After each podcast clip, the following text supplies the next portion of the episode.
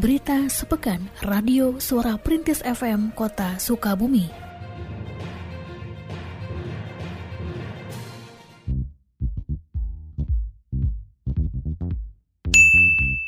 Menghilangkan trauma peserta didik akibat menjadi korban bencana banjir, Dinas Pendidikan dan Kebudayaan bersama Musyawarah Guru Bimbingan dan Konseling MGBK menyelenggarakan kegiatan trauma healing kuat, konseling untuk anak terdampak bencana. Kegiatan ini dibuka oleh Wali Kota Ahmad Fahmi pada hari Senin 28 Maret 2022 di Sekolah Alam Fatia. Wali kota dalam sambutannya mengharapkan agar kegiatan trauma healing ini dapat menjembatani serta membantu anak-anak yang terdampak bencana agar pulih kembali dan mendapatkan dukungan psikologis dari tim konselor ataupun guru konseling. Menurut Nisa Safitri selaku ketua pelaksana, kegiatan trauma healing ini didasari instruksi wali kota mengenai pemulihan pasca terjadinya bencana. Dijelaskannya, setelah dilakukan screening terhadap 159 orang siswa terdampak bencana, didapatkan 53 orang siswa SD dan SMP yang mengalami trauma sedang hingga berat. Adapun dalam kegiatan trauma healing, di antaranya diisi dengan observasi, wawancara, serta pelibatan orang tua jika anak masih butuh pertolongan psikiater. Kita mengadakan kegiatan ini dengan cara melakukan awalnya pendataan dulu kita dapat data dari tim uh, tim yang menangani banjir di kota itu ada 159 siswa yang terdampak. Kemudian kita menyebarkan instrumen, instrumen untuk menentukan klasifikasi apakah anak ini layak mendapatkan uh, trauma healing atau tidak. Nah, dari data 159 masuk 110 siswa yang dilakukan screening Kemudian kita lakukan interpretasi, kita mendapatkan data 53 siswa dari SD dan SMP yang mengalami trauma sedang dan trauma berat. Seperti itu. Nah, siswa yang ada saat ini, peserta didik yang ada saat ini adalah yang kategorinya sedang dan berat. Dinas Koperasi Usaha Mikro Perindustrian dan Perdagangan Diskumindak bekerja sama dengan TP PKK Kota Sukabumi dan PT Ahen Anugerah Indonesia menggelar pasar murah dan bazar di tiga lokasi dalam rangka memperingati Hari Jadi Kota Sukabumi ke-108 dan menyambut datangnya bulan Ramadan 1443 Hijriah. Pasar murah dan bazar tersebut untuk pertama kali digelar di kantor TPPKK pada 28 Maret 2022 dan dibuka secara resmi oleh Wali Kota Ahmad Fahmi. Pasar murah dan bazar akan diselenggarakan pula di Kecamatan Warudoyong pada tanggal 29 Maret 2022 dan di Pasar Lembur Situ tanggal 30 Maret 2022. Wali kota dalam sambutannya mengharapkan kegiatan ini dapat membangkitkan perekonomian pasca terjadinya pandemi COVID-19 dan semakin meningkatkan UMKM kota Sukabumi. Pada kesempatan tersebut, disampaikan pula bahwa stok pangan menjelang bulan Ramadan masih terkendali. Meski di sisi lain, antisipasi telah disiapkan seandainya terjadi fluktuasi harga bahan pokok. Pasar murah dan bazar tersebut menyediakan kebutuhan pokok seperti minyak goreng, beras, telur, serta berbagai produk pangan olahan UMKM. Hari ini kami pemerintah daerah eh, melalui leadingnya Diskumindak melaksanakan kegiatan bazar murah yang kita akan laksanakan di tiga titik sejak hari ini yaitu di sini di kantor PKK kemudian di Kecamatan Warudoyong, dan yang terakhir di Pasar Lembur Situ. Harapan kita dengan bazar murah ini pertama membangkitkan ekonomi dari kalangan UMKM, kemudian juga memperkenalkan brand lokal yang ada di wilayah Kota Sukabumi, dan yang selanjutnya adalah bagaimana kita berbahagia dengan kedatangan Ramadan. Secara umum stok bapok ting masih ada, masih eh, terkendali secara stok. Hanya yang harus diantisipasi sekarang pergerakan harga yang harus betul-betul diantisipasi. Mekanisme pasar luar biasa saat ini. Mudah-mudahan kita berharap di uh, Ramadan nanti tidak ada pergerakan uh, harga yang sangat uh, fantastis lah Kejaksaan Negeri atau Kejari Kota Sukabumi menggelar apel pencanangan pembangunan zona integritas pada Selasa 29 Maret 2022 yang dipimpin oleh Kepala Kejari Kota Sukabumi Taufan Zakaria dan diikuti oleh para pegawai Kejari. Pada apel tersebut dilaksanakan pula penanda tanganan komitmen bersama pembangunan zona integritas menuju wilayah bebas korupsi atau WBK dan wilayah birokrasi bersih melayani atau WBBM. Pada kesempatan tersebut dilaksanakan pemusnahan sejumlah barang bukti untuk periode bulan Januari hingga Maret. Kepala Seksi Pengelolaan Barang Bukti dan Barang Rampasan Kejari Kota Sukabumi, Emma Siti Huzaimah Ahmad, mengatakan barang bukti tersebut didapatkan dari 17 perkara dari tindak pidana umum dan khusus, di antaranya 5 perkara narkotika dan 2 perkara cukai. Adapun barang bukti yang dimusnahkan di antaranya sabu-sabu seberat 100,7 gram, 5 unit handphone, 1197 butir tramadol, 800 batang rokok, dan 6 buah senjata tajam. Selain itu, diresmikan pula Duta Perubahan dan Duta Pelayanan Kejari Kota Sukabumi dengan penyematan selendang kepada empat orang pegawai Kejari. Telah dilaksanakan pemusnahan barang bukti periode Januari sampai dengan Maret untuk triwulan 1. Di sini terdiri dari 17 perkara, di antaranya narkotika 5 perkara, undang-undang kesehatan 7 perkara, cukai 2 perkara, undang-undang darurat sebanyak 3 perkara. Ini berasal dari perkara tindak pidana umum dan tindak pidana khusus. Di sini sabu-sabu sebanyak 100,37 gram, lempar satu buah, handphone sebanyak 5 buah, timbangan digital 3 buah, untuk perkara narkotika dan untuk undang-undang kesehatan tramadol sebanyak 1197 butir 6 buah.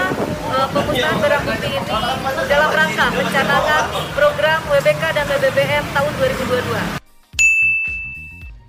Menjelang bulan suci Ramadan, Dinas Ketahanan Pangan, Perikanan dan Peternakan DKP 3 bersama Dinas Kesehatan, Dinas Koperasi UMKM Perindustrian dan Perdagangan di Skumindag Kota Sukabumi melakukan pemantauan harga pangan, ketersediaan serta kualitas pangan di beberapa lokasi pada hari Rabu 30 Maret 2022. Pemantauan ini dipimpin oleh Kepala Dinas DKP 3 Andri Setiawan. Kepala Bidang Tanaman Pangan, Hortikultura dan Perkebunan DKP 3, Abdurrahman Eka Saputra, mengatakan pemantauan tersebut dilaksanakan di Pasar Pelita, Super Indo City Mall dan Jogja Department Store dengan melibatkan tiga tim. Ia menerangkan bahwa hasil pemantauan menunjukkan jelang bulan suci Ramadan, harga bahan pangan mulai naik, dan hal ini merupakan fenomena yang sering terjadi. Selain itu, dalam pemantauan tidak ditemukan adanya pangan yang tidak layak konsumsi, serta bahan pangan yang dijual di berbagai tempat di kota Sukabumi terjamin baik dari segi ketersediaan maupun keamanannya. Ya, kita dari tadi dari tim DKP 3 ya teman-teman melakukan dua ya. Satu, kita di pasar tradisional dan kita di pasar modern. Tadi kita ke pasar tradisional, ke pasar pelita, ternyata sudah ada kenaikan harga ya. Jadi memang ini sepertinya fisiologi pedagang dan uh, situasi kondisi. Jadi memang menjelang bulan Ramadan memang ada pergeseran kenaikan ya. Uh, kalau dari hasil survei kita uh, kita tidak menemukan barang yang yang berbahaya ya karena memang ini barang kebutuhan hari-hari ya. Jadi sudah biasa dikonsumsi dan uh, masyarakat kebutuhannya lah itu. Jadi memang tidak ada barang yang tidak ditemukan, tidak temukan gitu yang SMK Pasimplus bekerja sama dengan Sukabumi Creative Hub atau SCH dan Moviplex menggelar penayangan 8 film pendek karya siswa-siswi SMK Pasimplus pada hari Rabu 30 Maret 2022. Kepala Dinas Kepemudaan Olahraga dan Pariwisata di Sporapar, Kota Sukabumi, Tejo Condro Nugroho, yang hadir pada kesempatan tersebut mengharapkan kegiatan ini dapat menjadi inspirasi generasi muda untuk menciptakan karya baru yang diakui oleh masyarakat lokal, khususnya Kota Sukabumi. Sedangkan Ketua SCH, Randy Irlian Kamase, mengungkapkan bahwa penayangan yang rutin diadakan setiap tahun kali ini dilaksanakan cukup spesial, karena delapan film pendek tersebut bisa ditayangkan di bioskop. Ditambahkannya, selain memperingati Hari Jadi Kota Sukabumi, penayangan ini dilakukan pula dalam rangka Hari Film Nasional. Sementara Kepala SMK Pasim Plus Devi Kunaipi mengharapkan ke depannya film karya warga kota Sukabumi dapat terus ditayangkan di bioskop sehingga bisa memacu kreativitas para sineas muda. Adapun film pendek yang ditayangkan di Movieplex di antaranya film berjudul Unico, The Sunshine, Ada Subscriber di Balik Layar, dan Rindu Membiru.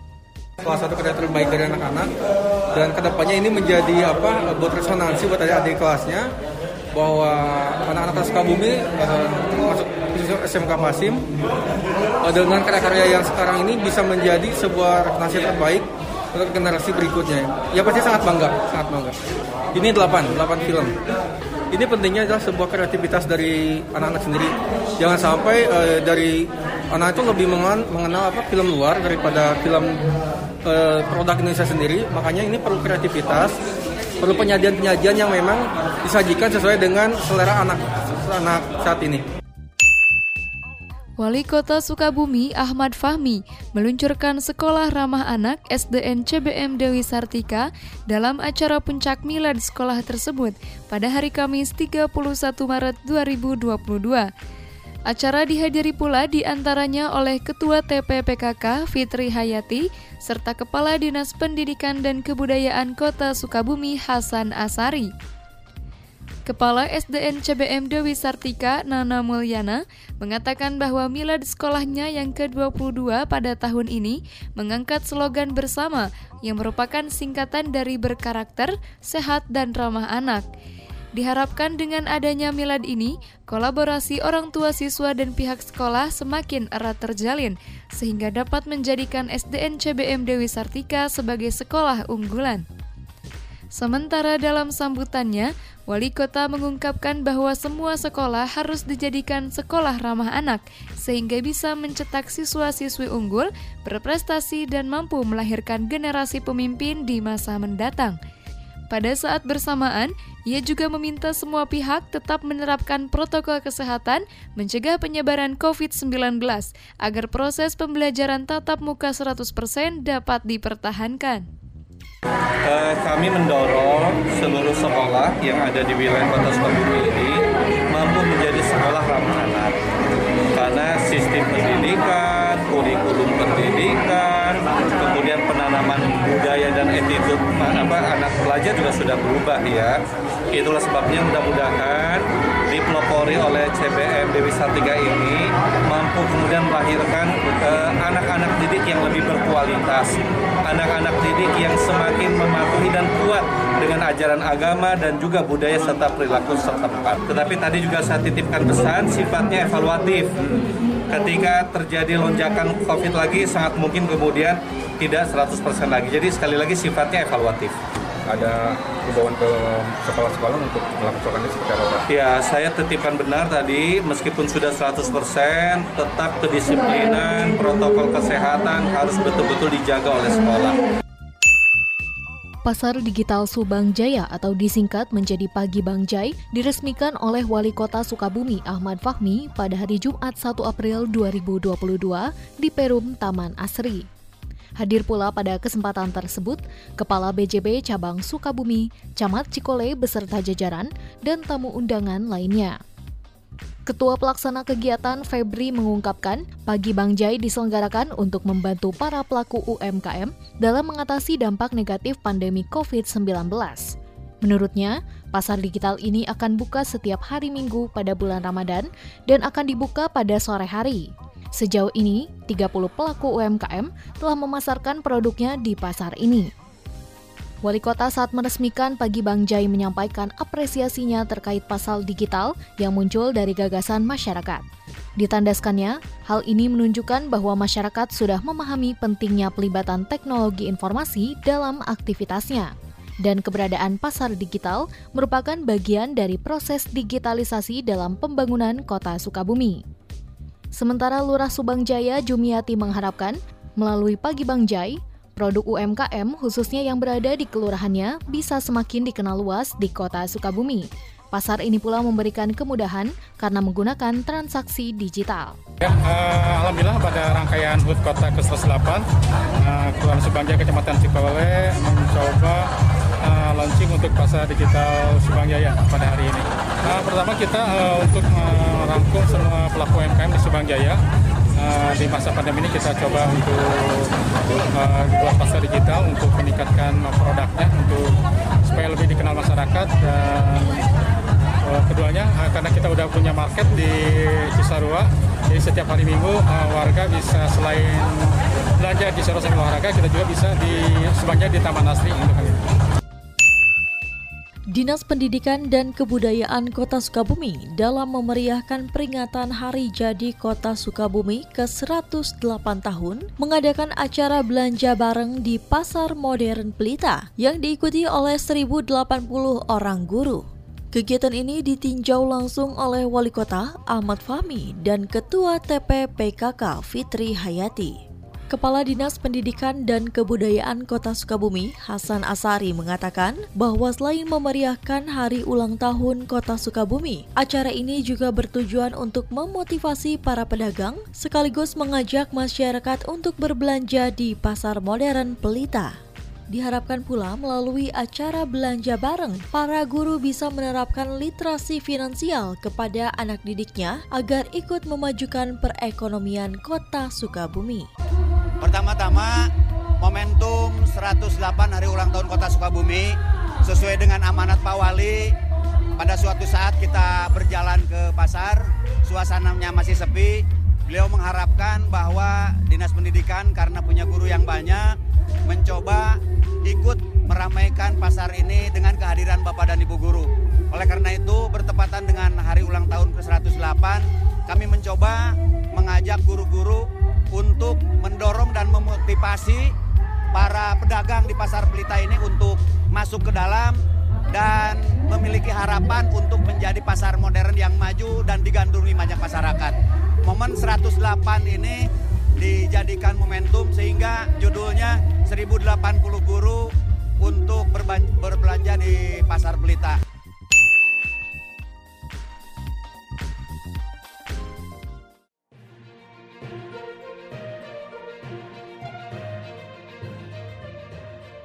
Berita sepekan Radio Suara Perintis FM Kota Sukabumi.